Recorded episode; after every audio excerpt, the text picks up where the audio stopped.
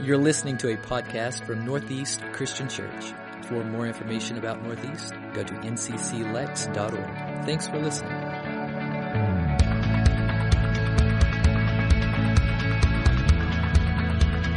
You know, we're finishing up our series Regift, where we're taking the concept that's typically understood as receiving a gift that's not really meaningful to you. So you, you wrap it up, put it in a different gift bag from which you received it, and you pass it on to someone else. We're flipping that a little bit and considering things that are very important to us, very dear to us, meaningful that's come our way, and how we can share those with someone else and regift those qualities. And last week when we talked about time, it was really interesting. Some of you reached out via phone, email, text, and it was really cool to hear your stories and hear about how at home or at work you're totally different when it comes to time. Uh, your spouse really likes the clock, but you like that freedom to just be spontaneous and do whatever. You're more event oriented. It was really neat to see that. And you told me how you were going to take steps forward to make sure you were regifting the time and time orientation that your spouse is inclined to. You were going to regift that and make that inten- an intentional part of your life in 2018. That was really cool. So this morning we're going to talk about regifting grace. So we were at some friend's house not too long ago, and there's a little girl. She's got one of these iPads with a huge case on it in case they break it or drop it in water, whatever. It won't ruin it. And she's looking at something. You can hear the video, and the mom screams. I'm in a different room. She's like, "No, no, no, no! Change that right now!" And the little girl says, "Why?" And the mom says, "Change it." And she says, "What?" She says, "Change it. How? Just change it." And I was thinking, oh my gosh, that's so true for you and I. And sometimes we hear about uh, these commands from the Bible, or we hear this language that we're learning through church, and it's like it's screaming at us change it, change it, change it. And we're asking, why? What? Or how? And I think it's like that with grace at times. We say, hey, you've got to embrace this great grace, this great gift of God. And then you've got to extend it to other people. And sometimes it begs the question from you and I, but how do you do that? I sit with people in my office all the time, sit across the desk from them, and I hear people say, hey, I don't know how to do this church thing. You're talking about mercy or love or grace, loving your enemies, extending mercy or grace. How do you do that? And we're always going, change it, change it, change it. So maybe that's uh, where you are this morning. So we've got a great opportunity for Jesus to come along and share a parable with us. And a parable, as many of you know, is just this short story that's meant to cause surprise for the reader. So this morning, you and I, as the readers, hopefully we can be surprised about a few of the details regarding grace and how you and I go about embracing it and extending it, or taking this great gift and re gifting it to someone else that's close in our lives or someone else who really needs a shot of grace in their lives. It actually comes from Matthew chapter 18, and we'll jump in at verse 23. Jesus said, The kingdom of heaven is like a king who wanted to settle accounts with his servants. As he began the settlement, a man who owed him 10,000 talents was brought to him. Since he was not able to pay, the master ordered that he and his wife and his children and all that he had be sold to repay the debt. The servant fell on his knees. Be patient with me, he begged, and I'll pay back everything. The servant's master took pity on him, canceled the debt, and let him go. What's interesting is that this guy owes 10,000 talents. You read some commentators on this and they'll say, hey, this was millions of dollars today. Some will say billions. And there's actually one guy who argues and says, no, no, no, no, no. We're looking at zillions of dollars here. And to which you would reply, okay, I don't sin that much. I can't relate. No, no, no, no, no, no, no, no. When you and I do not live up to this perfect standard that God has set out, we not only sin, you and I repeatedly sin. We actually become sin. We are sin. The idea of sin is missing the mark. So, day after day, when we miss the mark of what God wants from us, being created in His image, we sin. In essence, we are sin. So, grace, grace is a gift. It cannot be earned. It's something that is freely sent your way. Whether you ask for it or not, it's there. If I could check in with you and ask you to write on your bulletin one word that would describe a sin, a mistake, a failure, something from the past that maybe still haunts you or haunted you for some years or that's very troubling to you, how would you describe it in one word? And then my follow up question would be Have you allowed God's grace to cover that? Or does it feel like zillions and zillions of dollars of debt? Does it seem impossible to make atonement or repayment for it? Do you feel the pressure and the burden of it? Grace can't be earned, it's a gift. Grace is not fair. Grace is not fair. This guy owes his master zillions and zillions of dollars. And the guy doesn't come along and say, okay, I want all of it back. And by this date, the guy cancels the debt and lets him go. It's not fair. So when you think about regifting grace, you've got to consider first and foremost, right up front, that grace, when it comes your way and when you're called to send it someone else's way, it's not going to be fair. And there lies the difficulty of regifting it.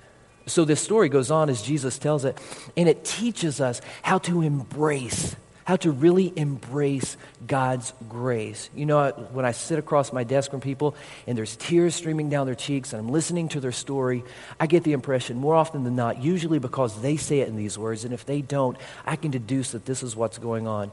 They've never internalized God's grace, and it usually comes out in the form of, 40 year old, 50 year old, 60 year old, and they'll say, I still don't know who I am. And then they tell me some patterns of behavior or something that occurred in their life, and they've never embraced this grace of God. So when they leave my office and they go back out into the world, the workplace, or wherever they're going, they're still a wreck. Life still doesn't make sense. Relationships still don't click. You get the impression as the story goes on. Verse 28 but when that servant went out, the one who had been forgiven, debt canceled, cleared, when he went out, he found one of his fellow servants who owed him a hundred denarii. Now, some say that that 10,000 talents, if you were to put it in bags and line it up, it could stretch for miles and miles. But this 100 denarii, think about taking a few bucks and folding it, sliding it into your pocket. It would fit right there. So this guy's been forgiven a ton. He goes out, finds one of his servants who has a few bucks in his pocket. He grabbed him and began to choke him. Pay back what you owe me, he demanded. This strikes me as a guy who has never internalized this grace of God. He didn't get it when it was extended to him. So he goes out and he demands when I was a sophomore at Johnson Bible College, saw interesting interaction between the professor and one of the students.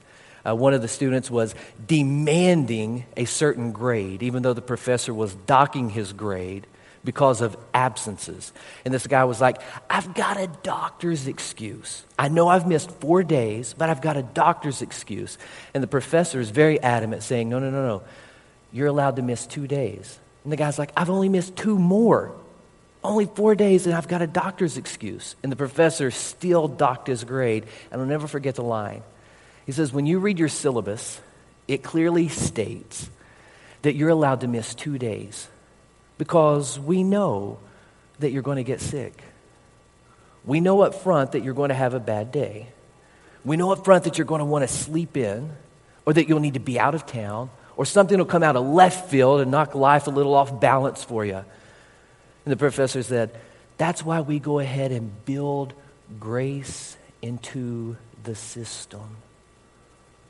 And he still docked the guy's grade. Don't you love that line, though? Grace has been built into the system. That's true for you. God knows you're going to have a bad day. God knows you're going to mess up. God knows you're not perfect. He builds this great gift of grace into the system. And I'm wondering if there's a hidden message in this parable. And this guy goes out and he demands this hundred bucks when he owes zillions of dollars. I wonder if there's a, a point here that we're missing sometimes. That this guy never embraced it. He never realized it was built into the system. So he just ignores it. Maybe it's not applicable to him because of his debt being so much. He doesn't get it. And maybe that's true for you. You don't realize that this grace of God is applicable to you. And you can embrace it and you can be forgiven. And it's clear, it's clean. The debt's canceled.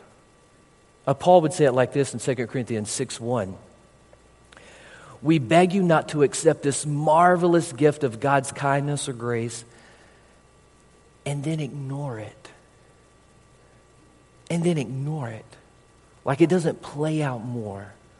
Like you get it, you talk about it, yeah, change and all that. But you ignore what it actually means for your life. So you go out and you don't live like you've been changed by grace. You've never embraced it.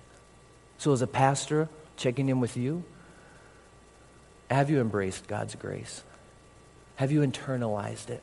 Have you allowed it to come in and cleanse and change and rewire the way you think relationally? Do you need to be gifted grace this morning? Is that your need? And some of you may say, yeah, yeah, yeah, David, I follow you. But what I'm also hearing, though, is, is that if you embrace it and it's all that and it's built into the system, how do you keep someone from abusing it? How does it literally change you? To which I would say, notice Jesus, how he continues with the story. Verses 28 or 29 and 30. So his fellow servant fell to his knees and he begged him, Hey, be patient with me, and I'll pay you back the hundred denarii. But the servant refused. That word refused.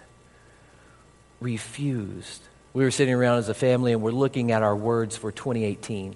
And each of us were sharing in the family what is a word moving into 2018 that we want to become a descriptive term for us and how we do life. We got the kiddos doing it, Michelle and I are doing it. So we go around the table and we get to Sophie and she says, willing. I want to be more willing. She says, You guys, referring to me and Michelle, she says, When you guys ask me something, I want to ask me to do something, I want to be more willing. With my brother and my sister, I want to be more willing to play with them. I want to be more willing in 2018. This word he refused means not willing. Unwilling to extend grace. Instead, he went off and had the man thrown into prison until he could pay the debt. So I check in for some of you and ask, Are you willing? And I bet there's a defining moment for some of you. And the baggage or the skeletons in your closet, I bet you have embraced God's grace. But when it comes to extending it, that's the challenge. Because you're looking at someone, you lock eyes with someone, and you know what they've done. And theoretically, you get that they deserve God's grace and all that. But when it actually comes to extending that, you're not too eager. You're not willing. And maybe some of you actually refuse to do it. Don Colbert, in his book, Deadly Emotions, fantastic book talking about all these negative emotions and how they sear through our bodies and our organs like acid and cause all kinds of medical problems. He writes this He says, Forgiveness, which is wrapped up in God's grace. Forgiveness is not based on finding some redeeming quality that makes a person worth forgiving. So if someone has offended you, they've done damage to you physically or emotionally, you're probably not going to find a quality in them that says, you know what? They finally reached the pinnacle. They are now worth my forgiveness. They are now worthy of me extending grace to them. It doesn't work that way because grace is a gift. And the guy in the story, he fails to re give this great amount of grace he's been given. So for you, the person that you're hung up on, that you're unwilling to forgive or extend grace to, you're probably not going to find a worthy quality in them to do it. There's not going to be a moment where you say, okay, now I can do it because they've done this. And that's not how God wants you to go about it. So if you could write in your bulletin, if you could write someone's name down, kind of like last week, uh, who would it be? Who would need you to regift God's grace? Who would it be for you? I like what Paul says in 1 Corinthians 15. He says, God's grace to me was not without effect. And the idea is it causes a different way of thinking.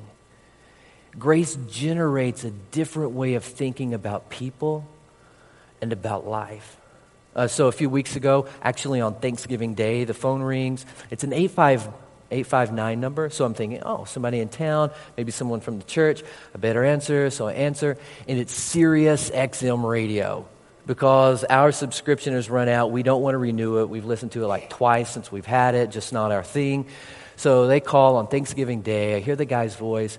And eh, I don't know. I'm a nice guy, right? You know that. I'm a nice guy. But in a not so nice way, as Michelle tells the story, I ask, I thought it was an okay tone, but I simply asked the question, Why are you calling me on Thanksgiving? But Michelle says it didn't come out that way. It came out with a little different tone. And I'm sure it did, right? So, why are you calling me on Thanksgiving? I'm flustered about that. It just runs all over me. Steve, can you relate? You get that. Yeah. It runs all over me. So I hang up the phone, and Michelle says, I can answer your question.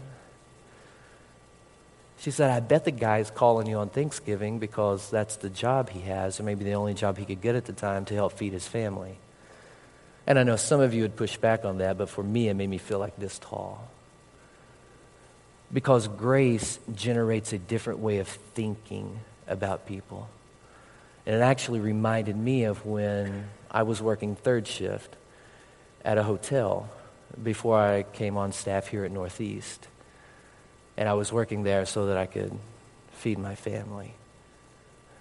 Grace generates a different way of thinking about yourself and about other people. There was this guy who was in a World War II Nazi death camp, and he describes life as every freedom had been stripped away, every single one of them. Had no idea what to expect except the lingering moment of death. Every freedom stripped away. But he finds himself on his knees in this death camp one day, and he's lost in thought. And it hits him that there's a gap that's created between what's happening and how I'm going to handle it. Actually, the guy telling this story, he words it like this he saw there was a gap between what happened to him and his reaction. And in that gap lay the freedom to choose a response. So when you think about grace and you embrace it, and then you're challenged to extend it to someone else, oh, there's a gap. And we could say maybe even this service right here is a gap. And maybe you're in here and something's happened to you, and you know exactly who caused it here's a gap. And you have an opportunity to choose how you're going to respond. Because if you compare it maybe with what you wrote on the list earlier, what you've done, and then what's been done to you, you see that there's maybe an imbalance. And what you've done adds up to zillions, and what's been done to you is about a hundred bucks. And you're starting to see that. That God's grace gives you something. It gives you a way of thinking about other people so that you can take this great gift you've been given and regift it to someone else. So here's what I want us to do. I want you to stand up because we're going to stand and worship in just a moment. I want you to go ahead and get ready. Go ahead and stand up.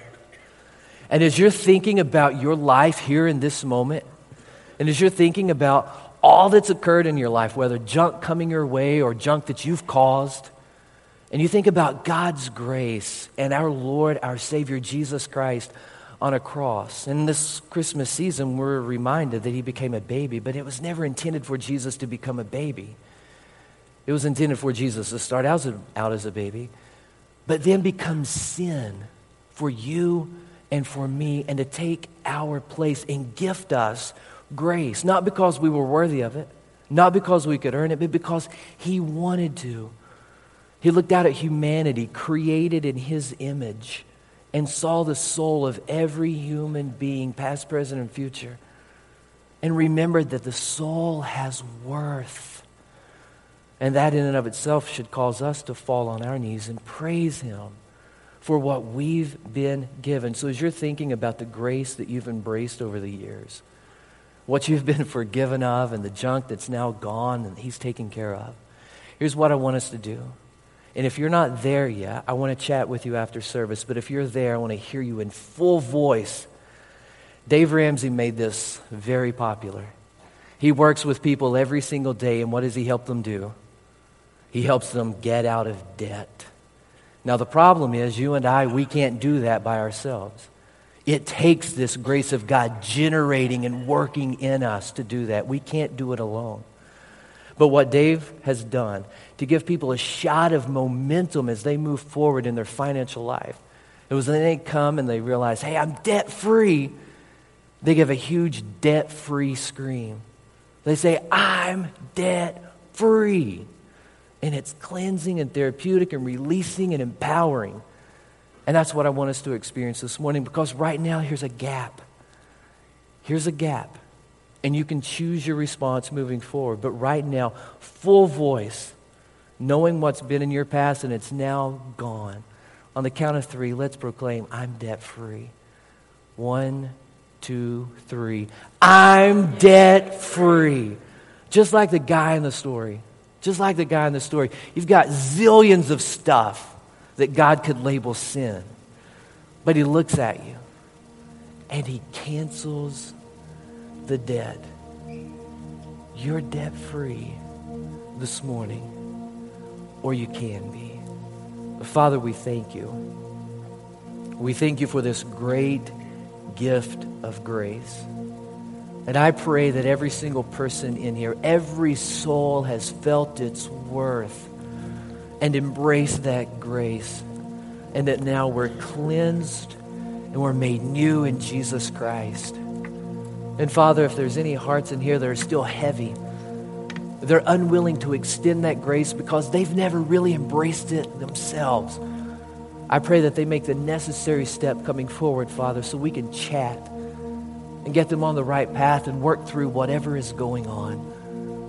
So that everyone that makes up Northeast Christian Church and everyone who comes here, Father, knows that this is a place of grace where we embrace it and we extend it, and that's how we live. So, Father, as we prepare our hearts to sing praise to you, I pray that we can do so as men and women, debt free because of Jesus Christ. In his name, amen.